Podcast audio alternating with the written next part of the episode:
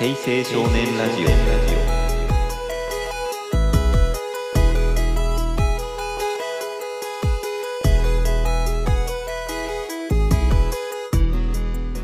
はいということで平成少年ラジオ第2回目の配信となります。えー、前回は私船右衛門が、えー、人生を変えた一本のゲームというテーマで喋らせていただきましたが今回は表人さんによるお話となります。さてさてどんなお話が聞けるのか。ではでは前回の続きからどうぞ。平成少年ラジオ。じゃあ表人さん何かこう人生を変えた一本のゲームみたいなものがあればぜひぜひお願いします。はいわかりました表人の人生を変えたゲームということなんですけれども、えーと、僕はゲームボーイで、えー、発売してました「魔界闘士サガ」というゲームを出したいと思います。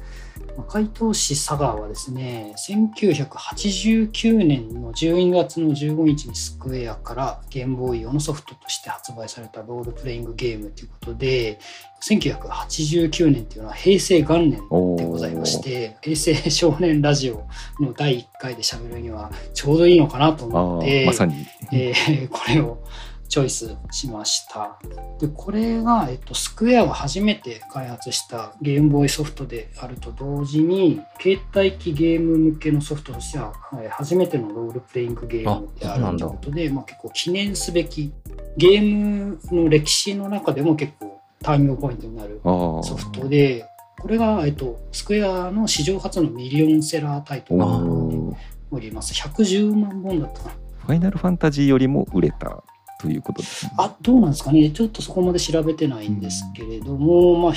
そういうことなんでしょうね、初のミリオンセラーっていうのは。今、あの、直前に船右衛門さんが喋ってくれた「ファイナルファンタジー6」はい、1994年っていうことなんですけれども、その売れ行きのやつとこう自分のなりに比較しながら聞いていて、255万本でしたっけ？そうですね、255万なので。はい、ですね。はい、なんかそのスクエアが佐賀を出して100万からその数年で、まあ、同じタイトルのシリーズじゃないんですけど255万本とこんだけこう業界が成長してるっていう感じもびっくりしたし。ね。右肩上がりで本当にゲームも進歩していったという感じですよね。ですね。で容量としては1メガビットなんですね。24に比べて24分の1ですね。そうですね FF6 が24メガビットって話があったんでこんだけ小さい、えー、容量の中で、えー、いろいろ作っていたということですかね。でえっ、ー、とまあ1989年ってことなんですけれども「ドラゴンクエスト」の1が発売されたのが1986年で、えーと、翌年が「ドラクエ2」と「ファイナルファンタジー1」が1987年に販売してましてで、その次が、まあ、ドラゴンクエスト3ですね。かの有名な。はい、で、えー、ファイナルファンタジー2も1988年に発売しているということで、まあ、世の中は RPG ブームの真っ只中だったと言えるタイミングで、まあ、ゲームボーイっていう携帯機で初のロールプレイングゲームが出たと。それが魔界投資サガっていうやつだったんですね。やっぱり携帯で RPG ができるっていうのが画期的だったというか、はい、まあ、それまでのイメージってアクションゲームとかテトリスとか、うん、まあ、そういった単純なゲームがやっぱりゲームボーイのイメージだったのがやっぱりサガの登場によって、複雑なストーリー構成を持ったようなゲームもプレイできるようになったっていうところで、まあ、業界的にも大きなターニングポイントだったのかなという感じですね。うんうんうん、そうだと思いますね。まあ、なんですかね、ゲームボーイが発売したのが、えっと、同年の4月だったので、その半年後っていうか、冬に魔界と下側が出たっていう感じで、やっぱりそのユーザーとしてはそのアクションゲームね。そんなに早いタイミングだったんですね。あ、そのようですね。僕も調べて初めて知ったんですけど、だから、ローンチのマリオランドと、スーパーマリオランドとテテトリスだったかな、はい、最初のソフトが。で、そこから始まって、まあ、あのユーザーはそういうアクションゲームとかパズルゲームなどで、こう、なんですかね、ゲームボーイっていうのもイメージついてたと思うんですけど、そこに、まあ、回答しサガーっていうのがあ切り込んでくるという感じだったようですね。まあ、機体の大きさが伺える感じですね。手元でいつでもその RPG ドラゴンクエスト的なものができるっていうのはかなり期待が大きかったのではないかと思いますね。でまあ、僕はといえばですねゲーム環境で言えば、えーとまあ、1989年っていうのはえー、と6歳でして、まあ、幼稚園の年長さんなんですね。だから発売当時にやってたわけではないです。で翌年の1990年が小学校1年生でこの時に、えー、と家にスーファミが来たんですけれども、まあ、ゲームボーイはまだ持ってなかったんですね。でゲームボーイ手に入れたのが、えー、と9歳の時なので、えー、と1992年かな、に、まあ、ゲームボーイを手に入れてると。でその時にちょっとよく覚えてないんですけどその時にまあ、海藤久がやってますね、小学校3年生の時です。早い時期に触れられてるんですね。そうですね。えー、はい。で、まあ、あの、RPG がですね、まあ、あの、これちょっと僕の家族のゲーム環境を あらかじめちょっと紹介しておきますと、まあ、1日1人1時間。ゲームは1日1時間。高橋名人の教えを。高橋名人の教えがありまして、それでこう、やりくりするわけなんですけれども、まあ、ロールプレイングゲームって、プレイ時間がこう、長いし、うんなかなかそのユうスケさんの言ってたこともよくわかるんですね。その難しいゲームを思っていたので、まあその時スーパーファミコンとか家にあったんですけれども、そこでこうロールプレイングゲームやるっていうのは結構ハードル高くて、で、兄弟たちもやっぱそこで見てやっていくには結構退屈するんですね。僕、弟、僕が長男なんですけど、弟が2人っていうので、サッカーやろう そういう感じになるんですよ。その対戦ゲームをやろうとか。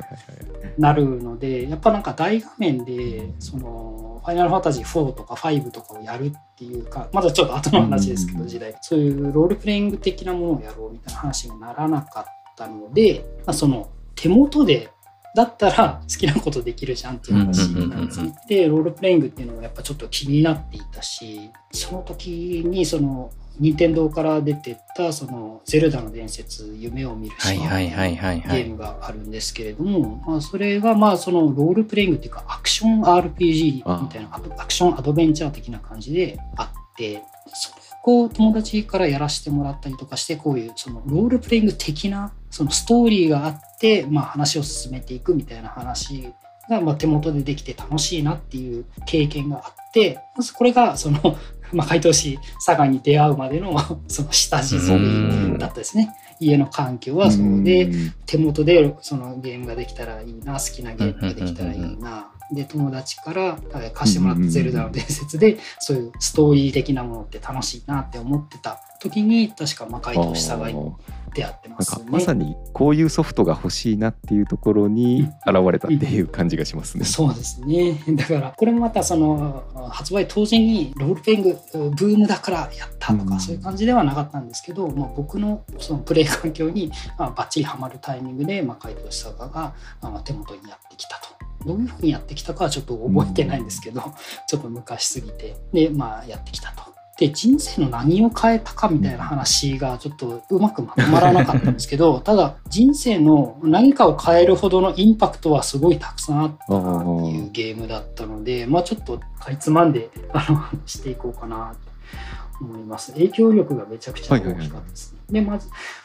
つ目は、まあ、船山さんと一緒なんですけど、これが初めて最後までクリアしたロールプレイングゲームだったですね、やっぱり。初 RPG。そうですね。だから最後までね、諦めない心みたいな達成感はありますよ、ね、達成感はありましたね。最後まで行き着くんだっていう。で、あの、ゆうすけさんもちょっと話してたんですけど、はい、その、難しいゲームって思ってたんですよ、ロールプレイングゲームって。うん、なんか難しいようなイメージがそのステータスを上げたりとかいうパラメーターがあって、でも実際にやってみるとロールプレイングゲームって実はゲームがその下手な人でも最後まで行きつける仕組みのものがあるロールプレイングゲーム。なるほど。なんかあのなんだっけなドロッセルマイヤーズの方がなんか喋ってたのですかね、なんか、あと6とかそれすげえ、うん、ハッとしたんですけれども、アクションゲームとかパズルゲームとかは本当にゲームのテクニックが必要で、最後まで行き着くには。で、それを自分なりに鍛えて、覚えてやっていかなきゃいけないんですけど、ロールプレイングゲームはそのレベルを上げれば強くなるんですね、確かに。自分の。その自分がその努力してレベルを上げたりパラメータをこう強くしていきさえすればその戦闘には変わってるようになっていくような仕組みになっているのでそれでまあどうにかこうにかその最後まで行き着くってことができたので、あそういうものなんだっていう体験が小学校の中学年ぐらいで得れたっていうのが一つ確かに自分の中ではインパクト大きいですよね。自己肯定感を高めてくれる仕組みが働くというか、うん、努力が必ず結果となって返ってくるっていうのが RPG の一つの魅力ですよね。なるほど。そうですね。当時やっぱそう思いましたね。でやっぱその当時のゲームってやっぱそのそんなに複雑じゃなかったので、さっきも言ったように 1メガビットぐらいの話なんで、はい、やっぱりその複雑なパズル要素とかはなかったんですよね。それがまた良かったかなっていう感じですね。あと、その、例に漏れず、その、漢字なんか表記ないので、全部ひらがなゲームボーイだとそうですね。れでありますので、うん、それがちゃんとよ小学3年生にも読めたっていうのはまああったんですかね。であとは、えっ、ー、とですね剣と魔法の世界観だけじゃなかったっていうのが、はい、ちょっと僕の中でインパクトあってですね完全に世界観がこう広がった結果で、ね、ファンタジーだけではないんですか？そうなんですよ、まあ、当時は本当に、はい、まあ、ドラゴンクエストブームとかもあってやっぱその RPG といえばどこかその JRPG の原点みたいなそのドラゴンクエスト的な感じの、まあ、日本産西洋的 RPG の世界観かもしくはサイバーな SF かのどっちかどっちかだったような気がするんですよね、当時のなんか作品全般ですかね。でも魔界都市さんはその両方が入り混じった世界観なんですよ。そうですね。ロングソードとかそういうのあれば、うん、手榴弾とかサブマシンガンとかっていう武器もあって、それが同時に装備。うん。あ、そんな世界観なんですね。僕全然知らなかったです。そうなんですよ。なんか面白いんですよね。後であの画像とか見てもらったらいいんですけど、うん、そのパッケージの主人公とかが、まあ、なんかチェーンソーを担いでたり、バズーカを担いでたり、日本刀を持ってたりとか。うんこれがもうなんか世界観をこう一目で表してくれておりましてもう何でもありみたいな。でまあ何でもありっていうのはその統一感がバラバラっていうわけではなくて、まあ、一つのその話を進めていくにあたっていろんな世界を通過していくんですね。はいはい、そのいろんな いろんな世界観の世界を通過していくんですよ。西洋的 RPG 的な世界観もあれば雲の上でレジスタンスとその権力者が戦っている世界だったりもっと東京なんか秋葉とかアメ横とか新宿とかが出てくる世界観ともあれば。そんな現代劇的な設定もあるんです、そうなんですよ。そう原発でどうのこうのとかって話とかあって、まあ、そういう世界を。やってみたくなりますね、それ。まあ、もうすでにですか。もうそういうのを通過しながら、えー、やっていく話で、うん、まあ、これがちょっと面白かったんですよ。竜宮城とか雲の王国とかそういうのが出てきたりして、で、まあ、ストーリーとしては、その、まあなんか、世界はいろんな世界があるんだけれども、実はでっかいタワー、立っていてその中に構成されてる各階層が、えーと、いろんな人が住む世界バラバラの世界が連なっていてその塔の頂上には楽園があるっていう伝説があるんですね。でまあそこに向かってその生きるのに必死なその人たちがここから抜け出したいと思って塔の楽園頂上の楽園を目指すんだけど誰も帰ってこないんだっていう話なんですね。で、まあ、主人公もまたその一人でそこを楽園に向けて一歩踏み出そうみたいな話から始まるんです。なのでそのいろんなあの世界を通過していくっていうんでもう完全にそのプレイしている身としてはその世界が広が単純に広がったっていうか多様な世界がある。でそれありなんだ。って思った作品はやっぱその西洋的 RPG とかサイバーな SF だけっていうぐらいのアンテナしかなかったんですから当時。面白いなっていう感じですよね。装備品。あと格闘技とかもあるんですよ。パンチとか。とかもあるし、まあ、ビームライフルとかライトセーバーとか果てにはこう核爆弾とかっていうのもあるし、すごいなっていう思いましたね。なんか今本当にリメイクされてる「ライブアライブ」みたいにいろんな世界観を一つにまとめてるっていうのがそのゲームボーイの容量でそれを表現してたっていうのが びっくりですね。いや本当に当時びっくりして、やっぱそこが好きでしたね。うん 面白いなって思ってました。うん、なんかストーリーもその楽園に向かうっていう、うんまさにこの現実から逃避して何かユートピアを目指すみたいなところうんに何か示唆みたいなものがあってすごく興味をそそられます。う結構面白かったというか。で、うん。まあ、その全体的にこう大敗的なんですよ。はいはいはい。こう殺伐としていてもうなんか生きるのに必死な感じとかがうん結構いろんなところで見え隠れしててでそれってなんかちょっとセリフ周りによく現れているんですね。でまああのさっきももう申し上げたようにですねすごい小さい容量の中で作ってるので、まあ、あの当時のゲーム開発あるあるとかなんですけどそのどういうふうにこう切り詰めて 自分たちのやりたいことを表現するかみたいなのはもう本当に、うん。あの大好きな話でしてで、えっとここ本当にこういうふうにしたっていうちょっと記事とか発言とかとかまではちゃんと調べられなかったんですけどでもおそらくそうだろうなっていうところをちょっと話しますとエッセンスだけの世界っていうかもうなんかひらがなカタカナでもう最低限伝わるようにしようみたいなのがすごい見え隠れするんですね。容量をどうにか節約するために。そうするとどうなるかというとですね、うん。いらっしゃいませ。何を買いますかとかって言ってる場合じゃないんですよ。魔界都市佐賀は何の用だって言われるんですよ。お店の人から。お店にガチャって言ったら何の用だって言われるんですね。そうそう。で、まあお金が足りなかったら、おい銭が足んねえぞって言われるんです。これってなんかこう、いろんなものを切り詰めた結果、そういう少ない文字数で表す。それが結果的にこう殺伐とした世界観に見えてくる。うんまあ実際それがそう功を奏してかというか、まあ、全体的な雰囲気とこう合ってたんですね。あー殺伐とした世界観とそのうん端的に何かを言葉で表すっていううん味気のなさというのがもう見事にマッチしたというか。と思っています。こういろんななんですか後でちょっと話しますけれどその主人公を選べるんですよ、そもそもシステムとして。あへえ。ええまあ、誰でもいいんはいですけど、まあ、そこちょっと後で話しますけど、主人公を男にしても女にしてもセリフが変わるわけじゃないっていうところがまたちょっとシュールなところでして はいはいはい。例えばなんか主人公が、まあ、男にしてたら違和感ないかもしれないですけどこうあるちょっと嫌なやつを倒した時に あの、てめえのようなやつが一番ムカつくんだよっていうセリフがあるんですけど これ女のキャラでも言うんでめっちゃ面白いなって。なるほど。ね、なんかなんか知りたがり屋は若死にするぞとか言われたりですね。なんか早く消えてとか言われたりですね。全体的に口調が悪いというか。女の子を助けるシーンとかが僕すごい好きで、なんか悪いやつが女の子を囲ってるシーンがあるんですね。で主人公たちがやってきて女の子を助けたいっていう時に仲間に対してなんか「おいガルガル野郎といい女とどっちが好きだ?」って言って 主人公が「聞くまでもなかろうよ」って言うんですよ。聞くまでもなかろうよって僕めっちゃ好きなセリフでして、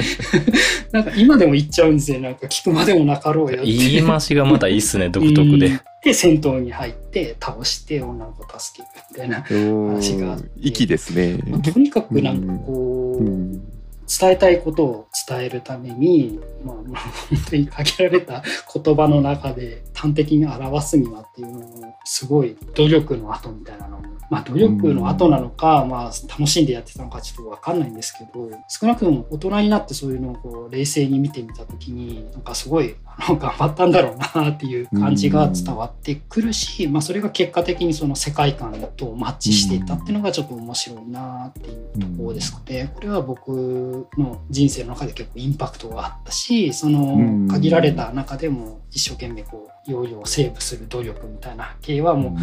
今後もいろいろ話す中でたびたび出てきそうですけど、そうですよね。もうまさにこう制約という中でいかに努力して最大の結果を出すかみたいなところの、まあ、その試行錯誤とか制約があるからこそ何かしら人間の試行錯誤みたいな知恵が働くというか。そうそう思います。これは結構その僕の人生の中でもそのインパクトがあったし、まあ、あのそうですね。今にも生きてきてるのかなってそのいろんなものの考え方の原点にはうんなってるかなって思いますね。なんか 車を改造したりとかしてるんで はいそういうところとかにも生きてきてるのかなって思いますね。で、制作者でディレクターとかゲームデザインとかされている方はいまして、まあ、その方が、はいはい、えーと、河津明俊さんって方なんですけれどああもうサガシリーズには欠かせない。そうですね、サガ今でこそもうサガシリーズの父と言われていて、まあ、今でもその現役、現役というか今でもそのゲームのその制作とかに携わっていますし現行で発売しているそのサガシリーズとかにも深く関わってらっしゃる方ですね。で、まあ、この方のそのサガっていうのも、まあ、第一作目で、まあ、の人が作ってるんですけど、まあ、この人のツイッターでちゃんと見つけたんですけれども、その制約に関して結構いいことを言ってるので、そのまま紹介したいんですけど、えっとですね、2014年の2月9日に、あの発言してるやつでですね、引用してきたんですけど、GB 版サガでは雪景色とかは無理なのでやってません。以前にも書きましたが、白黒ゆえの表現の制約です。うん、確かに。しかし、制約があるから新しい工夫が必要になり、それが面白さにつながっていく。ハードの性能や通信環境は良くなる一方なので、何を制約として捉えるかが作り手に必要な行為なんじゃないかと思うっていう言葉がありまして、すごいいい言葉だなって思います。もう名言、これツイッターでちゃんと発言をこう発見したときに、これをあの Notion にこう保管してもらって コピペしてですねあのいや鳥肌が立つというかこのなんでしょうね。今ってもう制約がもうまさにない世界というか、もう何でも自由になってあらゆる容量がもう解放されて何テラバイトとかみたいな世界でいくらでも表現はできるけど何か不自由を感じるみたいな、まあ、そんな世界にまさに刺さる一言というか。なんか当時そういうことを思ってたようだっていうのがこれで伺えるのがすごい良かったなって思いますね。まさに制約だらけの中で生きてきて、うん、その中で試行錯誤されて開発されたからこそ紡ぎ出せる言葉というか美しさを感じます。そうですね、美しいなって思いますね。まあ、カズさんっていう方は結構面白くてですねそういう発想からそのゲームのシステムにもえらい影響を与えておりまして、まあ、この方ですね「ファイナルファンタジー2で」えーと、デザインゲームデザインに関わっているようでしてでファイナルファンタジー2のゲームシステムってなんか特徴的なのってご存知ですか ?2 は未プレイです、ね、あ本当ですか？ゆうすけさんもされてないえー、どどどんな感じで特徴的なんですか？えっとですねあの経験値とかレベルっていう概念がないゲームシステムなんですね。ドラゴンクエストが浸透させた RPG の概念を覆すような戦闘システムというか成長システムでして、まあ、例えばもう武器をたくさん使ったら力が上がるとかそういった感じなんです。戦闘のたびにパラメータがちょっとずつ上がるっていう感じで実は僕も FF2 ってちゃんとプレイしたことなくてっと話だけしか聞いたことないんですけどもそれがそれのいいとこ取りみたいなのでその時のなんかいい面と悪い面とかいろいろあったみたいなんですけど、まあ、回答した側にはそのシステムが受け継がれておりまして、まあ、回答した側も当然その経験値制ではないレベル制ではないんですね。でまあ力とか HP とかっていうのがレベルとかではない方法で上がっていくっていう仕組みになっています。それがちょっと面白くてその力の元とか素早さの素とかって売ってるんですね。それを買って 使うと上がるっていうあの金が全ての世界ですよね。なるほど経験値とかがないからこそそうそう敵を倒したら金が落ちるんですよね。でそれを使ってそドーピングって言われてたんですけど ドーピングしていくんですね。それがちょっとあの子供ながらにこう衝撃的でして面白いなでそれは、えっと、種族の中の人間だけがそうなんですよ。人間はそういうふうにと HP とか力とかはそういうドーピングで強くなっていくし、まあ、武器の補正値とかで攻撃力が上がっていくんですけど種族は別にもいろいろあってエスパーマンとかエスパーギャルって言われる、まあ、魔法使い的なポジションですね。はいはいはい、まあ、その戦闘ですね戦闘後にそのランダムで覚える特殊能力みたいなのでこうやって上がっていくし、えーと、HP とかもそういうのでなんか戦闘後にランダムで上がっていくみたいな感じですかね。であとはモンスターっていうのがいてスターはこれがちょっと特徴的で戦闘後に敵からその肉がドロップするんですよ。例えば、まあえーと青大将っていう敵の蛇の敵がいてそれ倒したら青大将の肉が落ちている。どうしますか？で食べるっていうの。食べるとランダムであのモンスターがこう変化するんですね。それは強くなることもあるし弱くなることもあるっていうちょっとギャンブル性絡んでいるやつでこれがちょっとこう面白いですね。人間だけでプレイしてもいいしパーティーの4人プレイなんですけどまあそれを組み合わせ自由なんですけどそういうその成長いろんな組み合わせが面白かったですね、そういう仕組みも結構僕の中でインパクトあったし、あとは川津さんの工夫としてはなんか携帯ゲーム機で遊べる RPG ということでどんなシチュエーションで遊ぶのかっていうのをかなり考えたらしいんですね。ああ子供の目線に立って子供とかちょっと大きくなったその RPG に刺さったような子たちと大人とかがやるっていうのをプレイのを想定してたらしくてその中で結構想定にあったのは電車の中でプレイすることもあるだろうと。今まではその腰を据えてゲームはテレビの前でやるもんだっていうところから飛び出して移動中にもやる可能性があると。で、まあ電車の中でプレイするっていうことで言えば次の駅に行き着くまでに何も戦闘とかがなかった。ないまま話が進んでいくと退屈だろうと。いうことでなんかエンカウント率を高めに設定しましたみたいな話とかある。へえ面白い。それすごい面白いなと思ったしあとは戦闘のそのセリフがボタンを押しっぱなしにすると早送りにできるんですよね。とかあとカーソルの位置が固定とかになるんで A ボタンをずっと押しっぱなしにすると話がどんどん早送りになるし、例えば前に選んだカーソルとかペペペペペってあの自動で選んでくれたりするんで、もう半ばセミオートバトルみたいな感じでやってくれたり。ああ、うん、なんかテンポを高めるためのなんか仕組みが感じがします。僕もちょっとこれソースを、ソースがあんまなくて、どっかで聞いたような話とかでちょっと構成してるんですけど、なんかそれも配慮なのかなと思ってですね、制作者の。そうですよね。そういうのなんか、当時はそんなこと考えてなかったんですけど、大人になってこう振り返ってみると、まあ、そそれってなんかめっちゃ制作者の工夫なんだなみたいな感じのが、ちょっと面白いなって思ったっすね。いや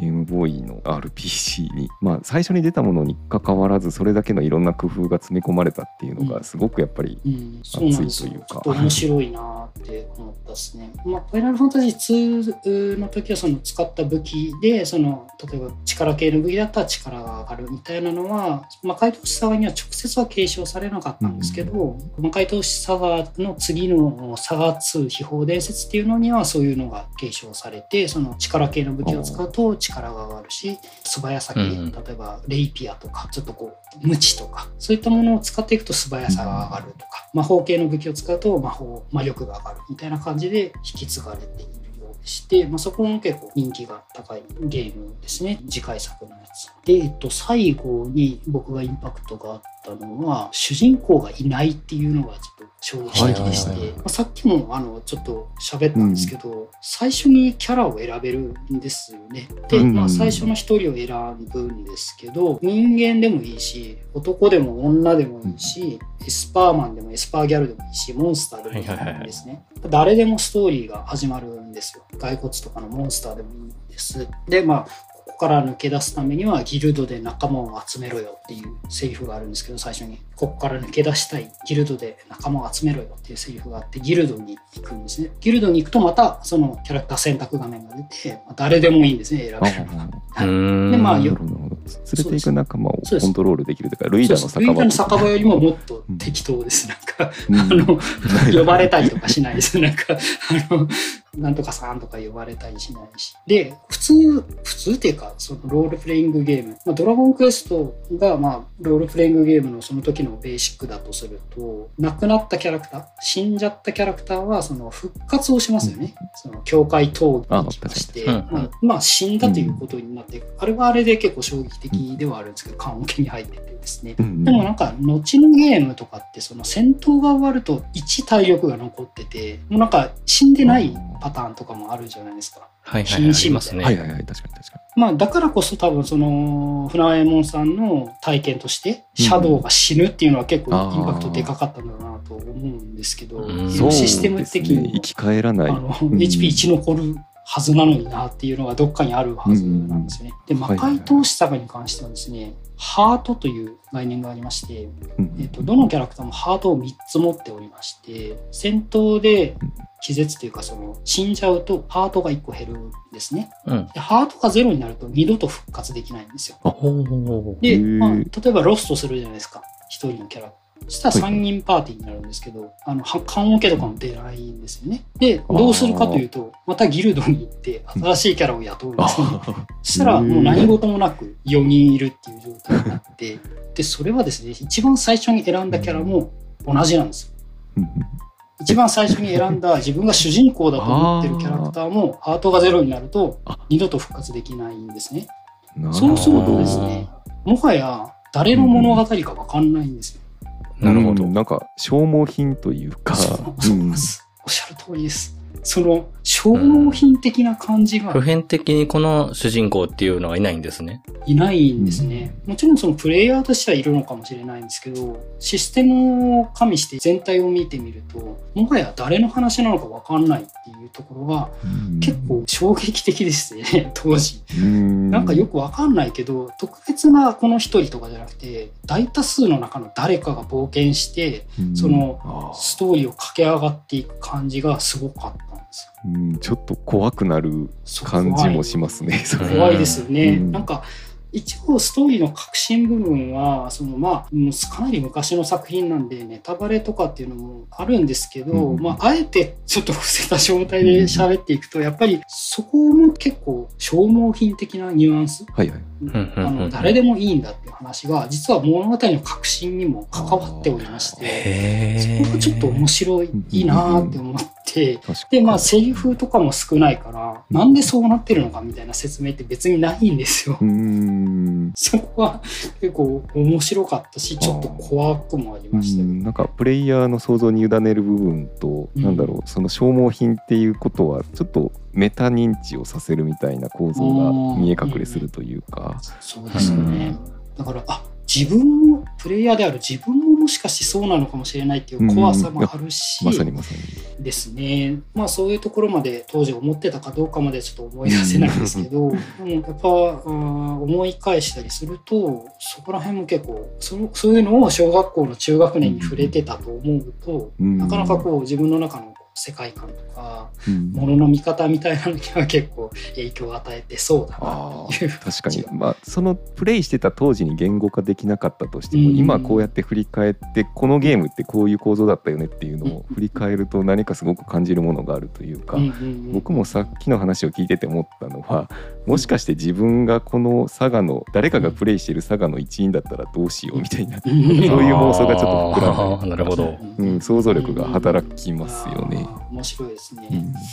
そうなんですよ。そのメタ視点みたいなのが結構このゲームは実はキーワードでして、はい、なんか、あこのこの時点でメタ認知的な感じもあるんだっていうのも結構当時としては衝撃的だった。ゲー。ムボーイのソフトでそれほどのなんかこの要素というか、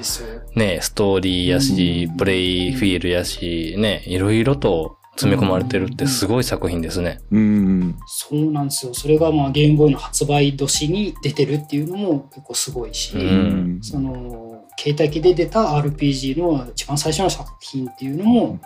結構すごいな。いや、でもだからこそすごかったのかなっていう、うん、その評価されて売れたのかなっていうのもちょっと思います。ね、え。ー、その、そのソフトは今でも遊ぶ環境あるんですか？あはい。実はそれ一番最後に話そうかなと思ってたんですけど。すごく遊びたくなっちゃって。今遊ぶならですねね、今遊ぶならサガコレクションっていうのがありまして、これがですね、環境で言うと、ニンテンドースイッチ、えっ、ー、と、スチーム、えっ、ー、と、アンドロイド、iOS で遊べます。移植されてますね。そうです。iOS とアンドロイドでできるっていうのが結構すごくて、これなんかあの、後ですあの、ゲーム画面とか見てもらったらいいと思うんですけど、ゲームボーイみたいな形で表示されるんですよ。はいはいはいはい。スマホのこの画面の中にこう十字キーとかあの仮想ボタンみたいなのがこう配置されてゲームあくまこうやって持つとちょっとゲームボーイをプレイするようなあの 感じでゲームができるっていうので結構人気があってでサガコレクション実は高速モードとかでも遊べるしあとなぜか海外版が収録されてましてそっちでも遊べる謎仕様になっていますんでこれはぜひ あの興味持たれた方はやった方がいいと思います。素晴らしいプレゼンでした。ありがとうございます。で、あとちょっとあの最後に言っておきたいことがもう一つあってですね、はいはい、別の番組でですね、あの足湯さんの番組で入退屈の方でも、ポケモンの話をちょっとしたんですけど、はいはいはい、僕の原体験の中でそのポケモンとかこう魔界投資さがっていうのはやっぱ共通して自分の心をエモくさせる部分があったのだなと思って、はいはい、まあその制限の中でどうこうって話も大きくそうだし、もう一つはやっぱ行って戻ってくる話だったなと思って、まあ、回答したんですね。だからそれが結構面白い。そのポケモンもそのマサラタウンから始まって冒険して自分のマサラタウンに一回戻ってくるフェーズを通過してさらに前に進むっていう話でこれはジュブナイル映画の「スタンド・バイ・ミー」っていうのは結構元になってるんだっていう話をしておりましてで魔界都市サガもそれを 影響があるのかどうかはちょっと分かんないですけど魔界都市サガも実は冒険を進めていって最上階付近まで行くんですよ。うん、そしたら落とされちゃうっていうところ、フェーズがあるんですよ。落とされて一番最初の街に戻ってくるフェーズがあるんですよ。そうすると、今までのこういろんな階層でいろんなドラマがあるんですけど、そこで助けたり、関わっていった人たちが実は一番最下層の街に集っておりまして でなんかあの時はありがとうみたいな話とかしてくれるのがめちゃくちゃエモいんですよね。エモいですね。うん、であの時はああだったけどみたいな。頑張ってねみたいな。負けるわけねえだろうみたいな感じの, あのやりとりとかあって、めちゃくちゃエモいなって思っていて要はまあ行って戻ってくる仕組みってやっぱあの時も話したんですけど同じ場所でも違う世界に見えるんですね。いいですね。自分の成長があってこそだということで、まあ、同じ一番最初にそのギルドで仲間を集めろよってめっちゃ殺伐としたあのとこから始まった世界ですけど、まあ、いろんな人を通じて主人公たちが何何らか成長してるのか、プレイヤーが成長してるのか、ちょっとわかんないんですけれども、一番最初の街がまたちょっと違った風に見えて、うん、で、そういう、その人たちがみんな応援してくれて、よし、もう一回最上階行こうって、最上階に登っていって、まあ、最上階で、まあ、何が待っているのかというゲームですね。すごいプレゼン。いやー、よかったです。ありがとうございます。まあ、なんかそういうゲームですね。いやすごい好きです。表人さんの本当原体験というかまさにゲームから感じ取られたものをすごく熱く感じたプレゼンでした。いやありがとうございます。ありがとうございます。なかなかと。すごいありがとうございました。いや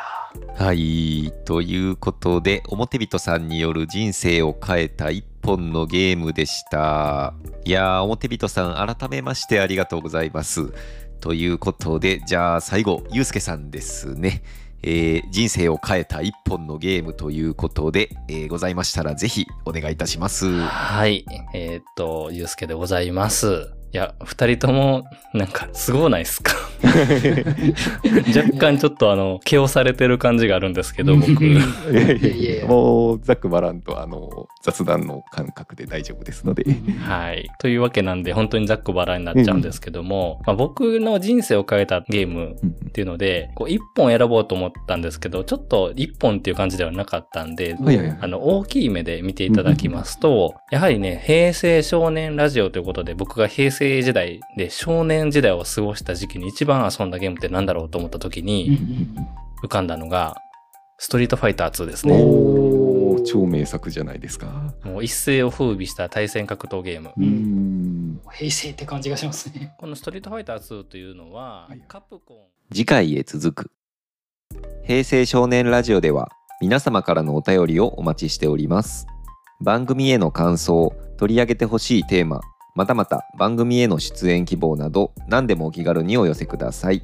Twitter にて「ハッシュタグ平成少年ラジオ」をつけてつぶやくか概要欄のリンク先から匿名でお送りいただけるメールフォームがございますのでそちらからお気軽にメッセージなどをお送りいただけると嬉しいです。また番組のサブスクリプション登録などもぜひぜひよろしくお願いいたします。ということで次回はゆうすけさんによる格闘ゲームのお話一体どんな話が聞けるのか、えー、それでは皆さんお楽しみということでさようなら。